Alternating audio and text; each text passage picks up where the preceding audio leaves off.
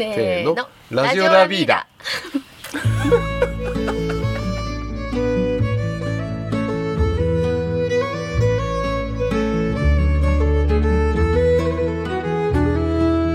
始まりました。ラジオラビーダ。18回目となる今回はラビーダと愉快な仲間たちと題してスペシャルなゲストをお招きしました。ラビーダスタッフの私菊池由紀が番組をナビゲートします。お招きしたのはラビーダの住宅部門を通して15年ほどお付き合いのある吉田建設の吉田社長です。社長とゆきさん吉田社長の愉快なトークをお楽しみください。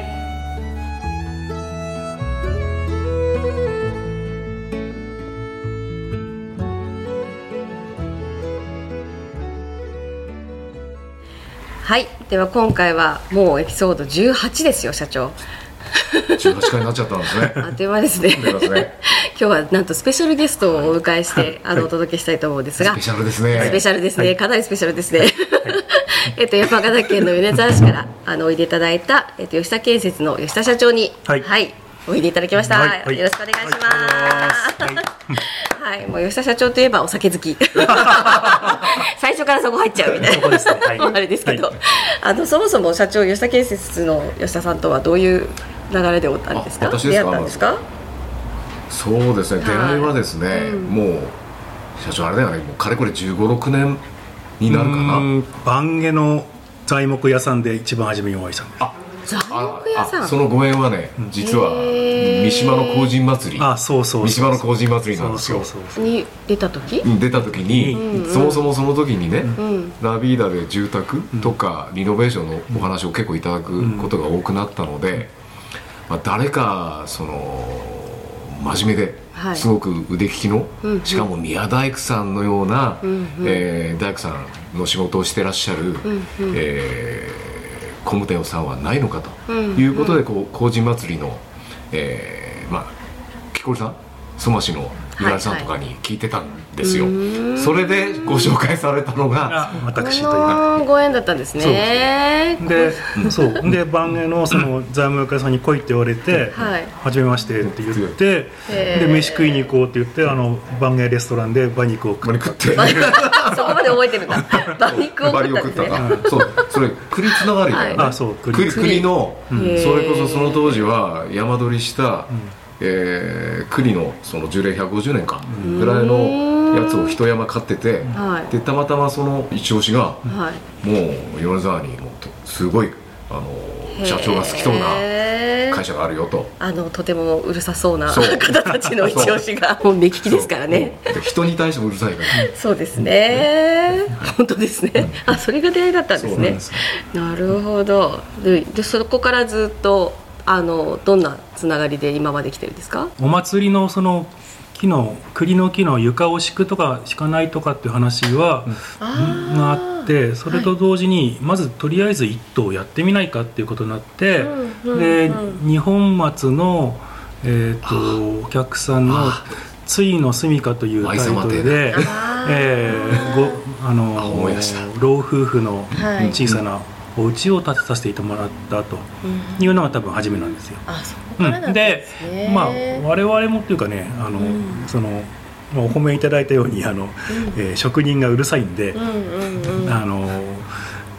中途半端な細工をするような仕事をしたくないというところに来たのがとんでもない図面だったんで、とんでもない図面だったとんでもない図面が来たので、はい、これを立てるのかということでじゃあ面白そうだからやってみようということで始めて。でそこでまず、えー、始まったらなんとなく気があって今に至るという、とんでもないポイントはどういうところがとんでもなかったですか？えっとですねとんでもないポイントっていうのは、はい、まずまずスケール感がめちゃくちゃだということがあってですね、はい、えーと、普通材木っていうのは、はい、こう3メートルっていうのを基準にして、まあ、10尺っていうんですけども、うん。うん、えー、それをこうなんていうかな組み組み上げていくっていうパターンなんですけども、はい、ラビエダさんはその10尺というポイントを無視するんですよ。無視するんですね。無視するんです。無視してえっ、と8尺とかね、うん、7尺5寸とかね変な中途半端な、うん、あの柱の組み方をして家を建てると、はい、うん、でね我々からするとね、うん、まあ、もっったいないのもあるんですけど、なんでこんな面倒くさいことするんだろうと、でしかも、えー結局材料を小さく使うんでこじんまりとした家ができるわけですよ、普通の家が、えー、と2階建てで6メーターぐらい桁高が、はい、ダビッドさんはなんかね5メーターちょっととかしかなくてね。でこんな小さいところに家人が入るのかなとか思ってても作ってみるとすごい気持ちのいい空間があって、うん、あと建具とかもものすごいこだわりがあったんで枠の収まりとかも、大工さんがこうなんかね面白がって作る。とい。う、はい、あそうなんですね、うん、だから面白がって作れるからいいなっていうことで。なるほど、うるさいですからねこちらも。なんとなくそんなんでね。へつながったという。お互いなんか、その腕はもちろんそんな感性的なところもそうですね。こうビンビンしながら、こう今に至る感じなんですね、はいはい、社長が社長あの吉田社長に惚れちゃったポイントはどこだったんですか？まず、うん、あれですよね。人柄だな。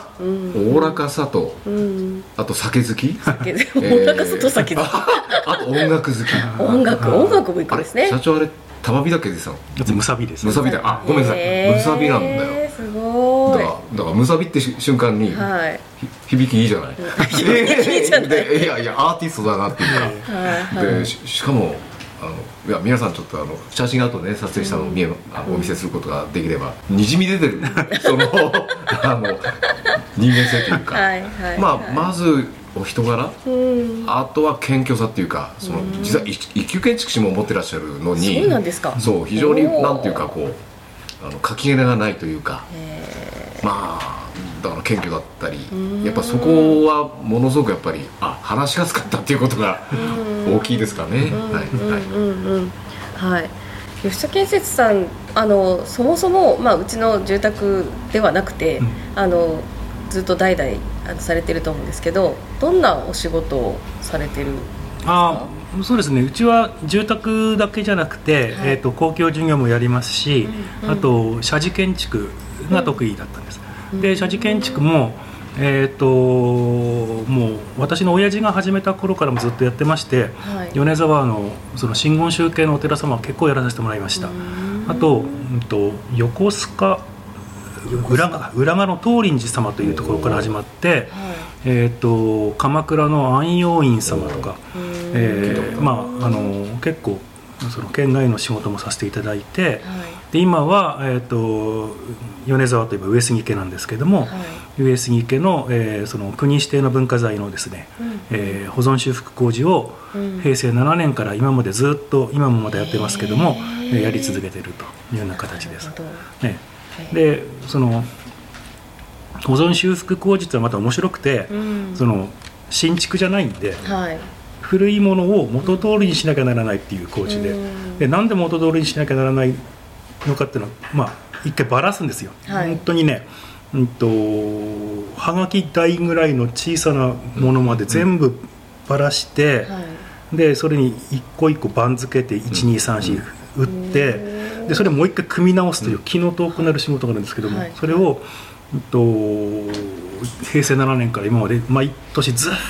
とやり続けてるっていうのがあってですね、まあ、それがまた 面白いっていうか面白い。それ何人ぐらいで取り掛かってるんですか、えっ、とですね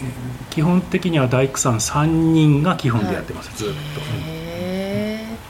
やっぱりそこのその修復にをできるような大工さんっていうのはまた違うんですか？うんと、うん。結局今の大工さんとの差っていうのは、うん、え1本の木を墨付けといって墨を弾いて線を出して、はい、そこでのみを入れて、えー、その形を作る前の、その構造を自分で作れるというのは違うんです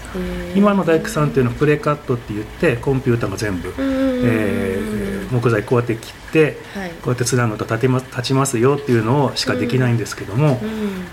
昔の文化財、まあ、昔の建物っていうのは、一本の生の木を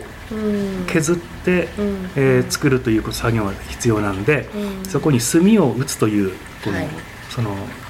ことができないと、えー、成り立たない。うん、それができるっていうのがまず糸みたいなやつそう糸みたいなやつ、ね、ピンとやってまっすぐ出して、それでこそのピンといったところからどのくらいいったところかにいくらの穴を開けると、それが全部やるといつの間にか形になっているという。これはですねあの三角関数がわからないとできない。三角関数。で大工さんが 大工さんがあのよく大工さんって、はい、昔の大工さんってほら中小学校しか出てないと、中学校上がりだとか言うんですけども、あの勉強はしなくても頭のいい人が通るようになるんです、うんたまたま勉強をしなかっただけで頭はいい、はいうん、でで三角関数なんで誰も習ってないんですが、うん、差し金って言って、あの L 字の金物が、はい、あれって三角形なんですよ、はいはいはい、はい、あれだからサインとコサインとタンジェント。をあの L 型の金物で全部大工さん誰にも習わずにやってってそれであのよく屋根の勾配とか、こう斜めにぐーっと曲がってるやつっていうのはあれタンジェントの連続なんですよ。あそうなんですか。っていうことを大工さんはその三角関数を習わずにその差し金の使い方だけで分かってるっていう。とっても素晴らしい頭のいい人たちうちのあの母方の祖父が実は大工なんですよ、うん、で俺は東大だってずっと言ってて 東京大工大学だってそんなのあるかって言って 笑わせられた記憶があるんですけど。昔の大工さんは結局差し金使えないと大工さんじゃないんで 差し金っていうかその要は技術的なのみとかの中折りとかのその技術的なその綺麗さと、はい、あと頭を使って全体を組み上げるとその2つのあの力がないと通るようになれないっていう。ああそうなんですね、うん、いやすごいですね社長いやすごいんですよ。サインコサインタンジェントいや私もできない。懐かしいといやいや私はもう苦手な話なんですけどね。あれだけでできるんだ。いやしかもそこにね通るようになるにはやっぱり人組って言って、はい、だから今やっぱり吉田社長はその人組の達人だっていうふうに思いますね、で来る人来る人が私ちょっと、あの持ち上げすぎですかもしれないですけど、やっぱり米沢の人って、やっぱり人柄だけじゃなくてやっぱり誠実、まあまあ十何年も付き合ってますけど、まあ、特にまあ佐賀江ダークなんてねもう長いお付き合いをして佐賀江さんって言うんですけど、あのこの方なんかもあの雪の日も雨の日も、ねもうどんなに雪降ってもですね朝8時にはもう現場来てからね、これはもう今あの初期設定変わってませんね。よくね感心してましたよね、うん、だからやっぱりすごいですね。人柄だけじゃなくてやっぱり技術力と、やっぱり忍耐力っていうことと、まあトータル的に言ってなぜやっぱ吉田さんをこうやってここで今お呼びしてるかっていうのは、多分吉田さんの話そのものがね、やっぱり一番あのラビーダのその、まあ、今回聞いていただいてる人たちにやっぱこんな話をやっぱ聞いていただきたいという思いがありますね、なんかね吉田社長を囲んで飲み会入れたいですねあいいですね。いいじゃないですか。それはもうぜひぜひ。ぜひぜひそれはラビーダの酒好きばかり。でそれやりましょう。ばかりが詰まって。酒の話酒の話で終わっちゃうかもしれないですけど。ねそんな中でそのあのラビーダスタンダードハウスっていうのをもう吉田さんと共に作り上げて、あの来てますしこれからも作り上げていこうとしているその社長のビジョンというかそこに至った思いだったりなんかこれから描いてることだったり何かありますか？そうですね。それ一番今大事な、あの話だと思うんですけど、うんうん、まあ過去も過去にももう14年も吉田さんと一緒にやってきて、うん、まあまあ、約60数頭あの竣工してますけど、はい、まあ、そのうちの7割を吉田さんとに、一緒にパートナーとしてやっていただいたんですけど、もちろん他社の、えー、工務店さんともやったことはあったんですけど、ここに至って、やっぱり持ち屋持ち屋なんだね。で本当の意味でそのお客様が必要としてる住まいっていうのはやっぱりその自分が安心して、お金も素材も、あと人だね誰が作るか、うん、であとずっと住み続けて入れるか、うん、安心して住めるか、うん、っていうことをもう今になってすごくつくもう感じたわけですよ、まあ、気づいたというか、だからラビーダが全部設計施工っていうことじゃなくてもうラビーダはやっぱりあのスタンダードハウスっていうことのコンセプトそのものは、やっぱり心身ともに健康に暮らしたいっていうお客様のために必要な家具がちゃんと入った住まい、でその家をやはりさらにあのお金も含めて最適にするためには、うん、もう、ラビーダっていうのはある面ではコンサル業務に徹するとか、うん、プロデュースっていうことをきちんとやって、うん、あとその、えー、人組を一緒に吉田さんの方にお願いして、うん、えー、まさに住宅を建てるっていうことを、まあ、吉田さんの社長真横に来ていただいて、まあ、今までちょっと隠れた存在になってますけど、あのもう実は私以上にもう吉田さんっていうことがもうラビーダのスタンダードハウスにはもう欠かせないっていう話ですね。安心しかない、ね、安心しかない。で私が今 ここに来て一番安心してるのは、はい、吉田さんがいればもう私はあの思いを伝えるだけなんで、はいはい、あとは作ったものに対しては吉田さんがいつもあの丁寧にメンテナンスしたりあと作るまでのことも含めてもう安心してえ作れることをもう一番分かってる方なんで。まあ正直で私は一番多分安心してますね。吉田さんから見てのラビーダってどんな感じに映ってますか？私が思うのは、はい、えっ、ー、とそのうんとやっぱりテーブルテーブルと椅子というのがラビータさんの基本なのかなと思いますね。であのテーブルと椅子と照明っていうのが、うんうん、あの僕らがその平面っていうそのお客さんのボリュームを設計するときに大きさという概念で設計することが多いんですよ、はい、何畳間とか、はいはいはいはい、じゃなくてそのラビーダさんと仕事してるうちにこの家具にここに座ってこんな快適なことをということでの配置から始めるんでその僕らの思う何畳間というのがなんかあまり意味をなさないというか意味をなさないというと語弊があるんですけどもそのえー、例えば8畳間欲しいとか10畳間欲しいっていうのは、うん、じゃあなんでっていうのは、うん、広いからっていうふうな意味にしかあの、うん、なんていうかなその、意味がない、じゃなくて広いからじゃなくてここにこの家具があってこう使うからこのくらいのスペースがいいんだよっていうのが、そのダビッドさんの考え方だったんでそれがすごく面白いなと。そうするとえーと、今までのその何 LDK とか、はい、それから何畳間っていうのはほぼほぼ意味をなさなくなって、えーと、こういうふうな家具でこんな暮らしをしたいからこんな間取りになりましたっていうのがそのやってるうちに僕らも分かってきてなんでよら最近私も、ね、設計するんですけどもその設計する時にも今までのその何畳間っていう感覚をま一旦捨てようというふうにもう最近本当に思うようになってきて。ですか、うん、だそれはすごくねあの面白かったです。へえそれはねまさにあの吉田社長があの旧建築士であり多分観点がいろんな角度からあるんでしょうね。大工さんも見てますし、まあ、社長としての経営っていうところもあったり、その感性的な部分もあったりなんかそういうところがすごい面白かったんでしょうね。社長は？こちらの社長は？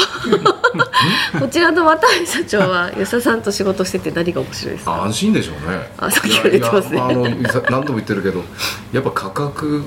やっぱ透明性？であと逃げない。逃げ、うん、いや吉田さんは僕はやっぱり一番逃げない人だと思う、うでやっぱそういう工務店さんはいないんですよ。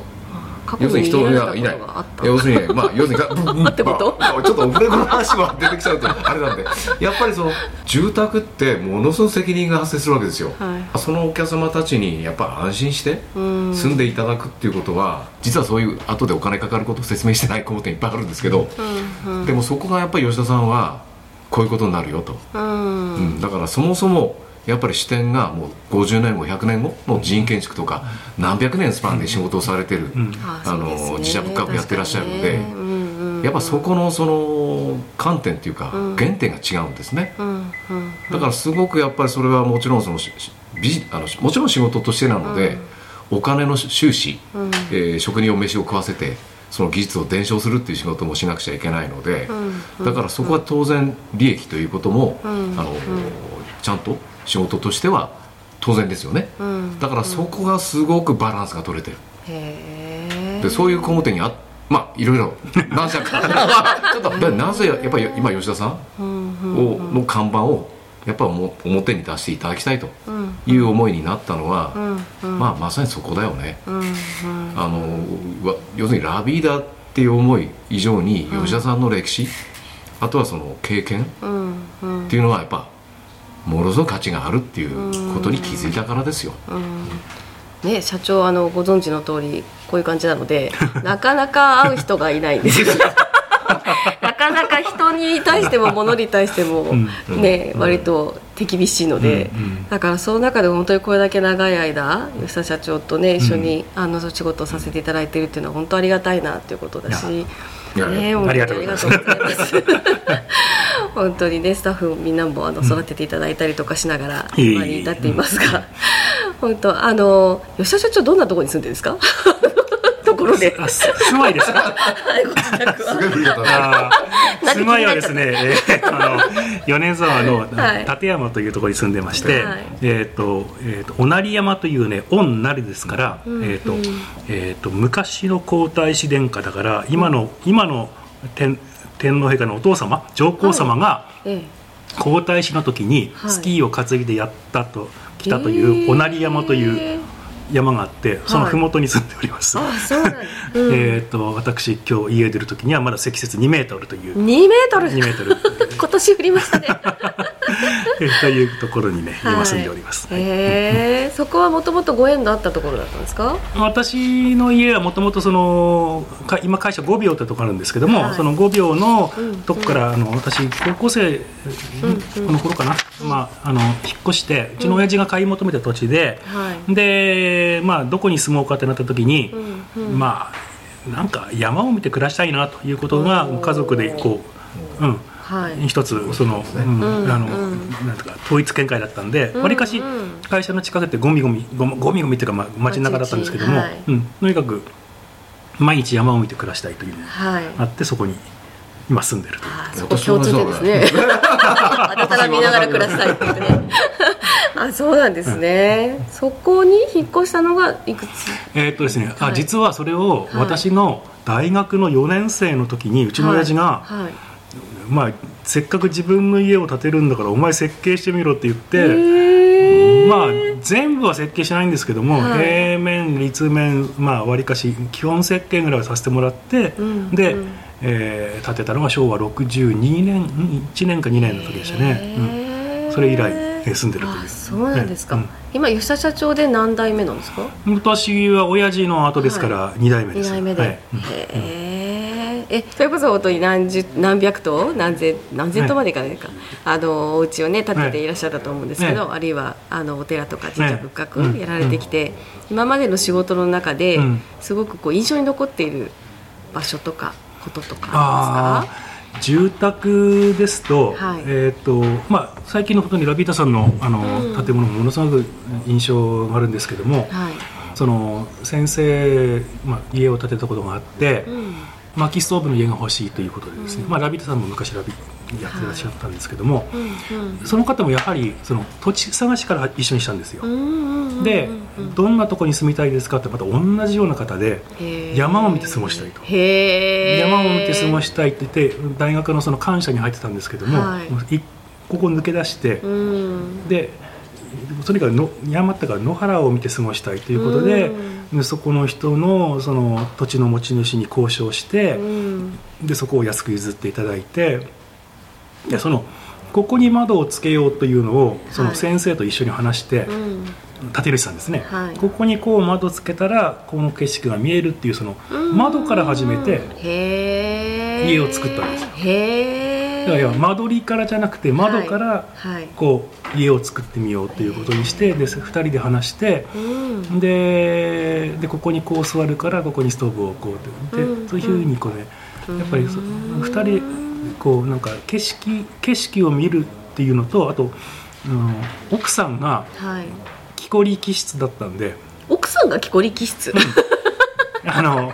要はこれ薪ストーブの一番の難点が薪ですよね、はいはいはい。はい、その奥様は、はい、そのいかに薪を割りやすいその状況を作るかということに特化している人だったんで、はい、旦那さんは外を見て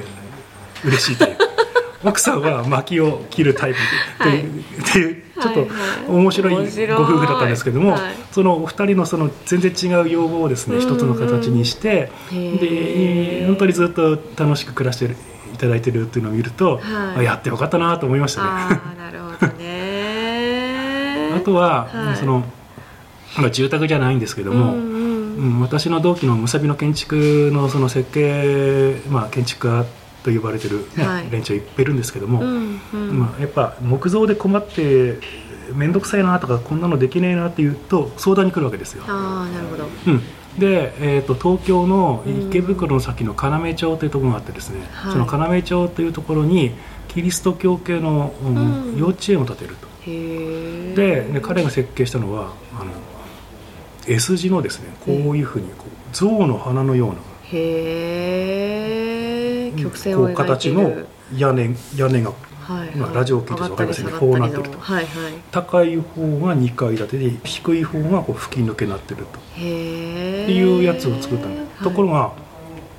すごいで,、まあ、でかい木造のでかいやつなんですけど、はい、そのこの S 字の梁を作るのにどうするかっつって木で。木で、はい、こんなん削るわけいかないんで、はい、